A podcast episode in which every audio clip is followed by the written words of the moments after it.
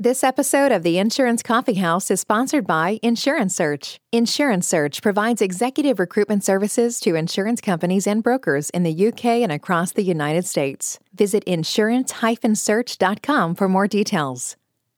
The Insurance Coffee House, the place where you get to meet and learn from some of the most successful insurance business leaders from across the world. Hosted by Nick Hoadley, CEO of Insurance Search.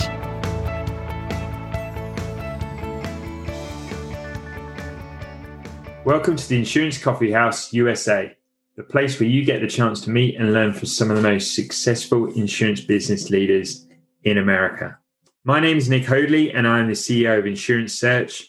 We specialize in helping insurance businesses grow and multiply their growth by attracting, recruiting, and retaining the highest performing insurance professionals in the country. Each week in the coffee house, we interview leading insurance business leaders and discover how they achieve their success, learn what advice they have for other aspiring insurance business leaders, and we discover what makes their business an attractive proposition for high performing talent. This week, we are joined by Brett Godwin, the COO of Sterling Seacrest Partners. Welcome to the show, Brett. Hey, Nick. Good morning. Thank you. It's a pleasure to have you joining us today, Brett. Really looking forward to hearing your insights into the insurance industry and finding out a lot more about what you're doing there at Sterling Seacrest. Brett, before we move on to that, can I just ask you to give the listeners a little bit more of a background into your career and, and how you've reached the COO position at Sterling Seacrest? Sure. Uh, thanks, Nick. After a uh, very brief stint in retail, and bless everyone in retail after uh, college and working lots of weekends and holidays, I, I was able to land a, an underwriting job with Aetna Life and Casualty back in the early 90s. And so my insurance career background largely is based uh, in underwriting. And so I had a variety of underwriting and underwriting leadership roles from Aetna to Hartford and ultimately to, to Hanover. And at Hanover, I transitioned into much more of a strategic role and, working with some M&A work, uh, doing a lot of big data work and, and a, a, variety of different strategic things. And ultimately, you know, that led me then to this COO position at Sterling Seacrest. And I think we'll talk a little bit about that transition and why that occurred. But uh, it's been a fantastic transition. But, uh, you know, I've had a lot of great experiences along the way in insurance for sure. Great. Thank you, Brett. And how's business at the moment? Would you mind just giving our listeners a little bit more of a insight into the history of the business and where you are with the business today? Yeah, no, great question. We, we are, uh, you know, we're, we're, we're really, I think, in the catbird seat as a large independent agent. So, uh, as you know, there's been a lot of consolidation in our space, right? And so, much due to one, private equity money coming into the space and really driving acquisitions, but two, a lack of perpetuation. And yeah. so, full credit to the folks here at Sterling Seacrest for building the foundation of a well perpetuated agency. So so we have you know no worries about needing to sell. And that puts us in a really envious position where we're very large and we have the capabilities of all the nationals and and those big uh, insurance brokers right? But we're also uh, very nimble and flexible and can do those things of a privately held firm. So we're, we're i think really in a very envious position. And what are the plans for the business over the next five years or so yeah. I, so again, I, I, hate to sort of put a number on it, but we did set out on a 10 year plan back in 2017 to get from at the time, which was 35 million in revenue to 100 million in revenue, roughly an 11% uh, growth rate.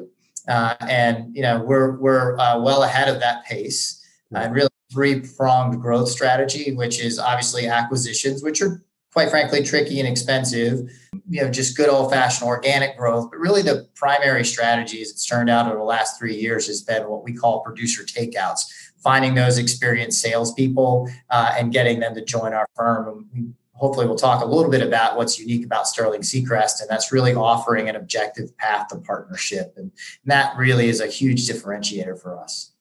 Great. Thank you brett. I think it's always good for our listeners to get a bit of a insight into the background and the perspective that you have on things before we go into our questions. To start us off, what's your go-to coffee of choice in the morning, Brett?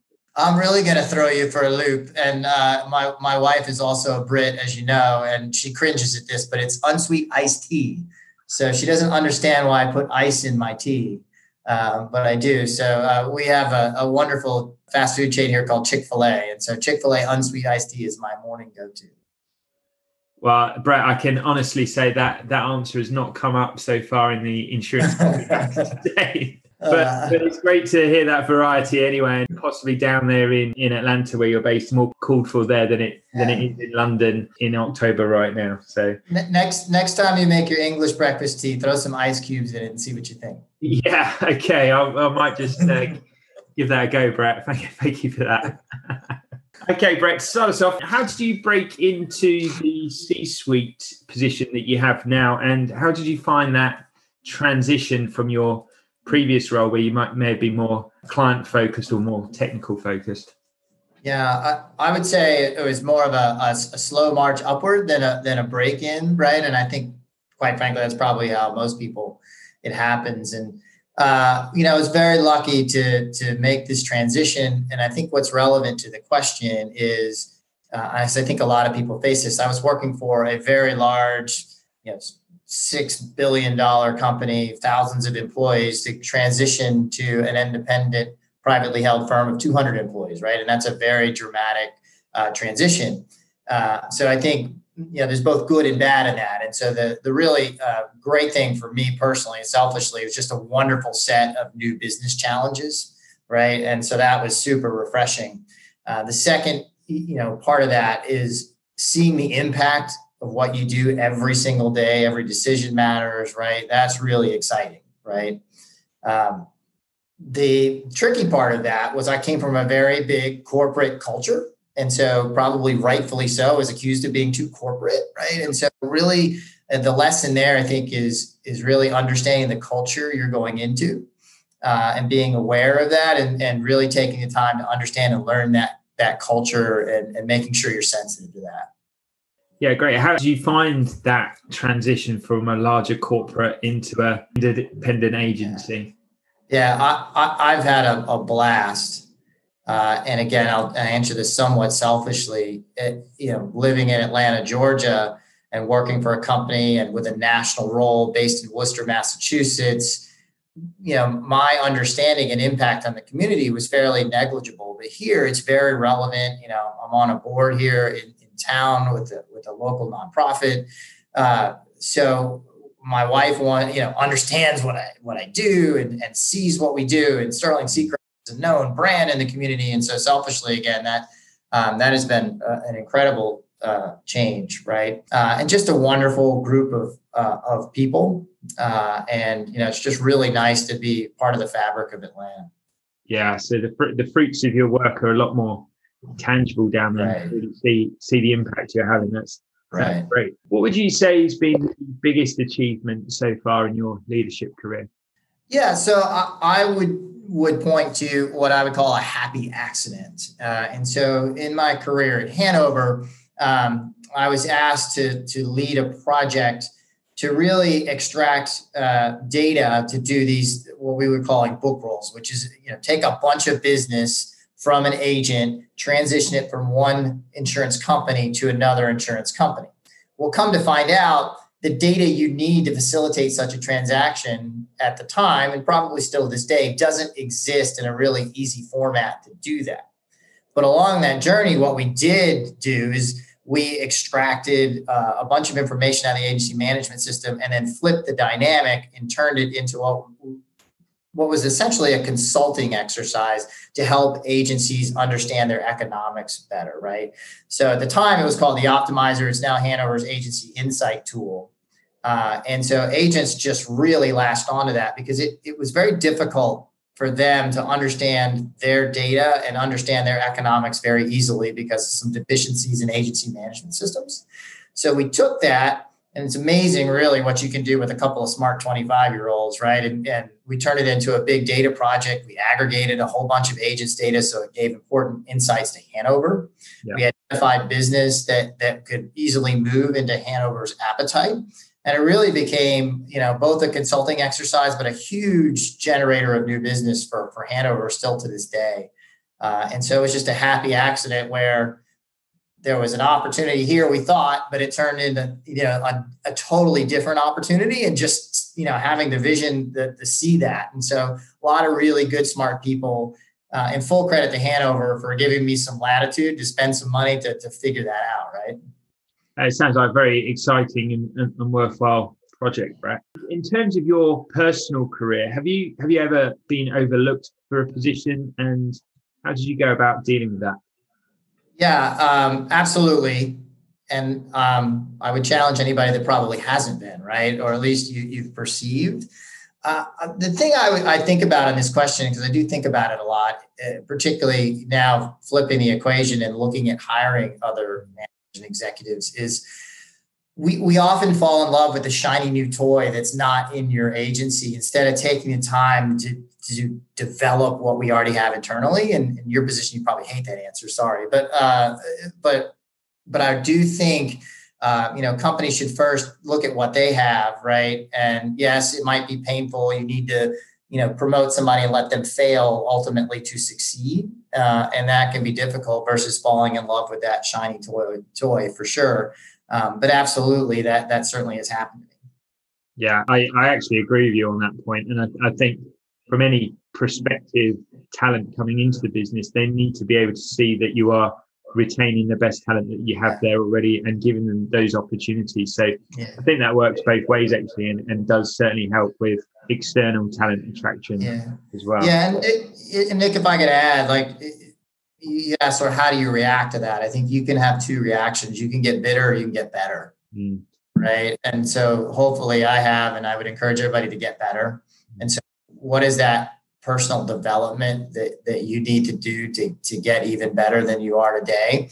And uh, I had a very wise man, you know, I said, well, you know, why aren't you developing me? And, and, and he looked back and he says, well, i am happy to build your development plan, but ultimately you have to develop you. Right. And so don't wait for your company to develop you, but, but work with them on a development plan. But ultimately you have to put the energy into that extra education and extra development. Yeah. All about taking control of your own development. I think that's, that's right. Really important.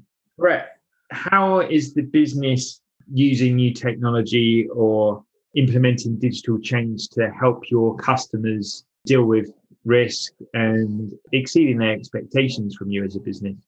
Um, the first thing I would caution everybody or think about is is if you don't have a talent, all the shiny toys in the world don't matter. And so we focus focus first and foremost on on really making sure that we we have talent to really manage and effective and think strategically about that technology. That being said, the root of your question is customers more so than ever expect things quickly and they expect the process to be easy, right? So where we have really gone are, are in those two areas. What can we do to make the insurance process, which is notoriously tedious and cumbersome, uh, easier and slicker? And so I'll, I'll give a shout out to just an example of a product called Indio, which we we now engage with, which um, you, you, most of our listeners are probably familiar with. You know, you might have these you know four different applications for different lines of insurance, and they all ask the same questions. They want your address four times, and so essentially, it takes all of those questionnaires, squishes them into one, eliminates duplicate duplicate questions, and puts it in a web form. So then you send it out to your customers, and they're like, "Oh, this feels like." The Amazon buying experience or whatever. It's very simple. They don't ask answer repeat questions. The information comes back to us and splits it out into the relevant different applications that we get out to different carriers, right? Uh, and then come around to next year, you know, they simply we send it back and we say any changes. They say yes or they say no, and so the process is infinitely easier. Um, where gosh, just a year ago we were sending a whole bunch of PDFs and people were having to print them and scribble on them, and it was driving everybody crazy. So that's just an example, but I think the, the root of your question is, you know, today everybody, I need things quick and I need it to be easy. Yeah, 100%. Absolutely. I, I know that's certainly what the, the customers want. I think the balance sometimes can be with the regulatory aspect that obviously you, you have to go through, which, you know, can cause a challenge with some of those technologies, but certainly from a customer's perspective, they, they want an easy buying process. Brett, what do you see as the major challenges ahead for insurance executives and how that how should they adapt to be successful in these new challenging times? So I want to just tag off of that prior question, right? Because I, I, I think in my space, again, the independent insurance space, what the cliche answer would be, well, insure, insurtech, right, is going to eliminate the independent agent. Everybody's just going to buy online, right? Uh, but I actually think that that's already changing dramatically. I've seen uh, a huge change in in insurtech trying to disrupt what we do to trying to enable what we do. Yeah. Right. And that's been a dramatic shift just in the last two to three years. But the root of your question is what is the challenge? Well, the challenge now is we are absolutely bombarded with different insurtech opportunities. I mean, I, I get six, seven, eight emails a day. So how in the world do we sort through all that and figure out, you know, what should I be invested in and, and what should I not? So, so we have a couple of wonderful um, groups of peers. And that's again another highlight of, of, the independent insurance agents. We sort of all band together, right, yeah. uh, and learn from each other. And so we're great at sharing. Particularly, and there's a group called AssureX, there's a group called Intersure, and those two uh, groups are really good thought partners. And so, you know, if somebody else goes first on something, how did it go? Is it worth? And so, a lot of our technologies have really been a result of, of understanding what other folks are doing and, and how they're approaching those problems. So, you know, I call it our fast follower strategy. Yeah. Else finds something, they love it. Okay, we'll grab that and we'll run with it. That's awesome. And it's great to hear that those independent agencies are collaborating together like that. Yeah. Another place I'd go is I was chatting with Jack Roche, the CEO of Hanover, a couple of weeks ago. Um, and this is entirely different, but the the that employer employee relationship is really changing. I hadn't really thought about it, but I think he's right. And, and you probably see this, Nick, in what you do is more so than ever, employees are choosing a lifestyle over job. And so you may have a talent, but that a talent says, well, I know the job's in Atlanta, but I'm going to live in Sedona, Arizona. And if you want me, you're going to have to accommodate that and my lifestyle out in Sedona and similar, you know, more work from home, more flexible work schedules, those things.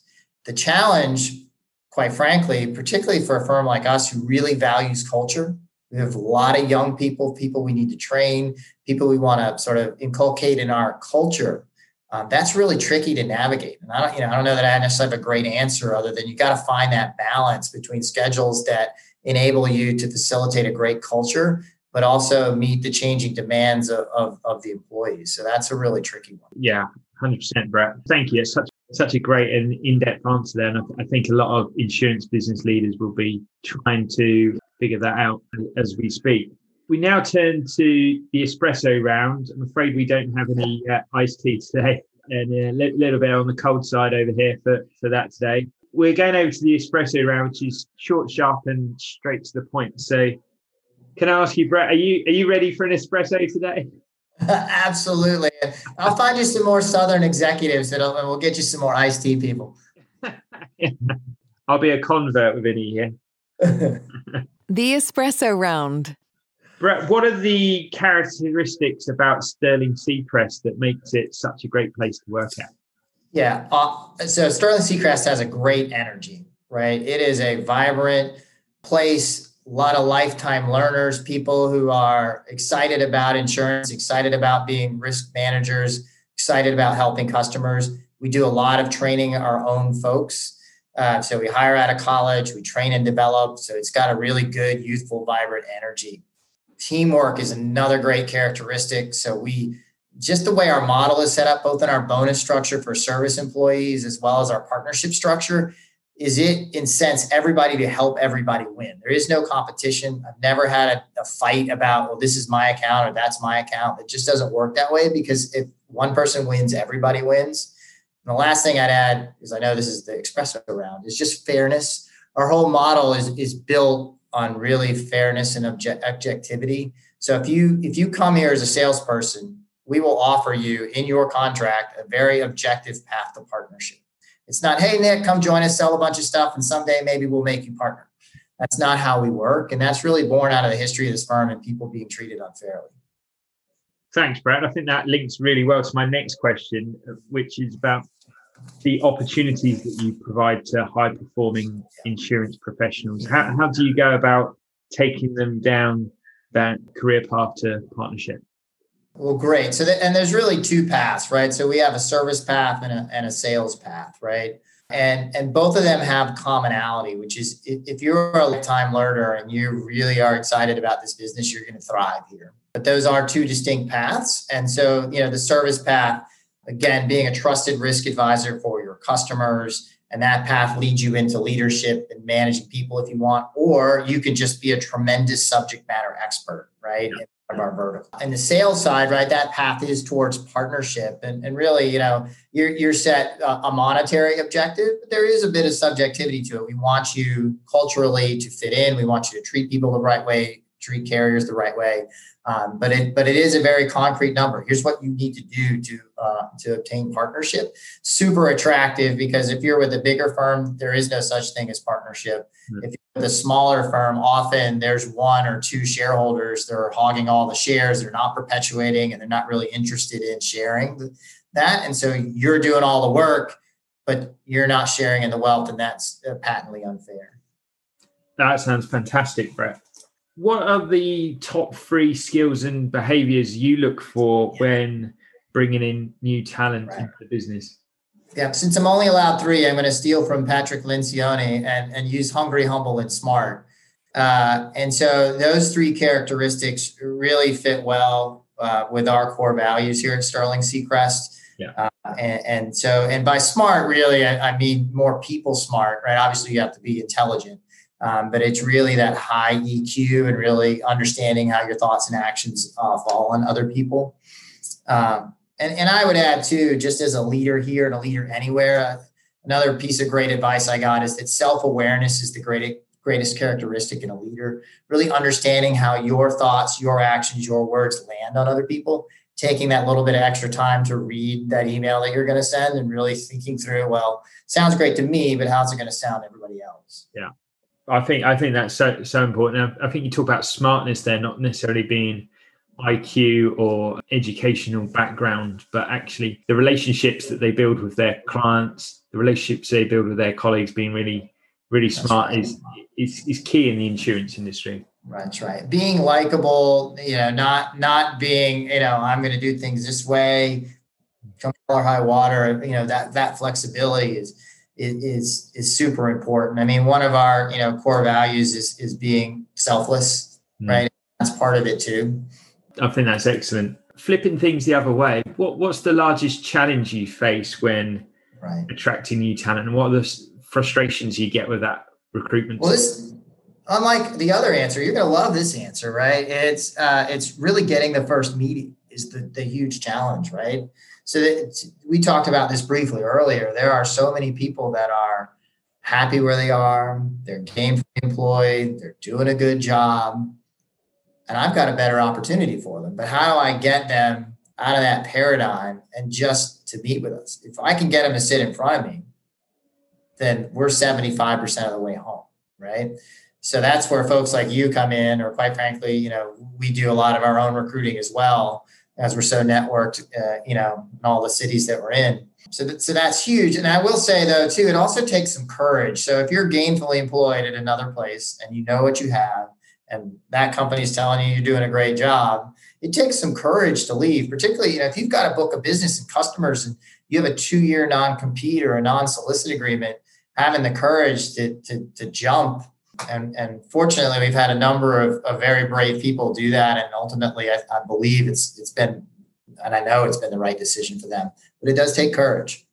Certainly does take courage and people have got to be able to identify that opportunity. So i think the your first point about educating those people to see what opportunities are out there because yeah people are uh, happily employed somewhere they're not going to be looking out for that next opportunity or, or somewhere where they could be doing better at? One of the reasons I'm on this podcast, we, we do have an opportunity to tell our story that historically hasn't been there. So while I said it is very hard to get that first meeting, I do think it's a little bit easier than it used to be because at least you can share something. Hopefully, I've stumbled across some Sterling Seacrest content that says, huh, maybe I ought to go listen to, to what they have to say. Yeah. And what would your advice be to any insurance executives out there in the States at the moment considering their next move. What would your advice be to them right now? Yeah, so a piece of advice and then a shameless plug. Uh, so the piece of advice would be just understand culture, right? And I think I touched on it earlier. you may be a talented executive, but if you go to a culture that you're not going to thrive in, you know that that's going to backfire on you. So really taking time to understand the culture uh, of the opportunity you're looking at. We've recently instituted a cultural interview. So we have people interview candidates they have nothing to do. They're not even related in any way to the job ultimately we're interviewing this person for. Their entire hour is just simply to find out or to think about is this person a good cultural fit for Sterling Seacrest? Made a tremendous difference. Love that. Person, yeah, the person can be super talented, but ultimately, if they're not going to fit in your culture, it doesn't it doesn't matter. And then the shameless plug. It, I mean, the independent agency world is wonderful. So, I mean, if you're looking for something that's a little bit different, I mean, I don't. I think in terms of both being lucrative and, and intellectually rewarding, you know, working at an independent agency has got all of that. It's it's tremendous. Thank you, Brett. And that plug wasn't quite as shameless as I thought it was. well, I, I can go even more shameless to talk about Sterling Seacrest, but that feels a bit over the top. Mm-hmm. Thank you, Brett. That's, that's brilliant. We've almost reached the end of our time together in the Insurance Coffee House USA today. Before we go there, can I ask you just to leave that one piece of closing advice. And then if our listeners do want to reach out to you after the show, how do they go about contacting you? Yeah. So I would say the best piece of advice I can give everyone is just to stay relevant. Right. So, you know, as sadly I've crossed the 50 uh, year old mark. Right. Uh, and so I challenge myself every day to, to try to stay relevant. Too often I, I come across folks our carrier partners or other agencies who are still trying to do transact business like 20 years ago. Yeah. Uh, and it just becomes painfully uh, aware. So again, part of it is unfortunate. Our culture is very, very young and energetic. I do have two small children at home. That helps stay relevant. But I, I would challenge everybody to spend the time understanding the technologies that are out there, the social media platforms that are out there to, to help you and help your firm stay relevant. And then in terms of getting in touch with me, uh, I am a, a, power user of LinkedIn. So if you reach out to me on LinkedIn, I think that may be how we met, quite frankly, is I, I will uh, respond on LinkedIn. You can reach me at uh, bgodwin at sspins.com. That's Sterling Seacrest Partners Insurance. That's that. Um, or you can call uh, our Atlanta office. Uh, we do have offices in Atlanta, Savannah, Tampa, Birmingham, Little Rock, and Columbus, Georgia. But call Atlanta odds are Ella's going to answer the phone and just say, "Hey, Ella, find Brett." Fantastic, fantastic, and we will be sure to post all those contact details on the show notes so our listeners can can get in touch. And thank you for that last piece of closing advice. I think it really comes across how energetic and vibrant the firm is I think I think a lot of people will find that very appealing, very inspiring. Brett, thank you so much for your time today. Really enjoyed having you in the Insurance Coffee House. Well, thanks, Nick, and I hope you get over here so I can buy you a big iced tea. Very much looking forward to. Very much looking forward to that, Brett. That would be fantastic. And to all our insurance business leaders out there across the United States or overseas in the UK or internationally, we thank you for listening today, and we we're sure that you would have learned a lot from what Brett has been talking about today and the work he's doing there at Sterling Seacrest Partners. If you do enjoy the show, please leave us a review on your podcast app and remember to download and subscribe to the show so you receive brand new episodes into your podcast app each week. Till next time, I've been Nick Hoadley. This has been the Insurance Coffee House USA. Take care. You've been listening to the Insurance Coffee House with Nick Hoadley. Join us next time to hear more insights and inspiring success stories to help you become a better insurance business leader. Available to download or subscribe now.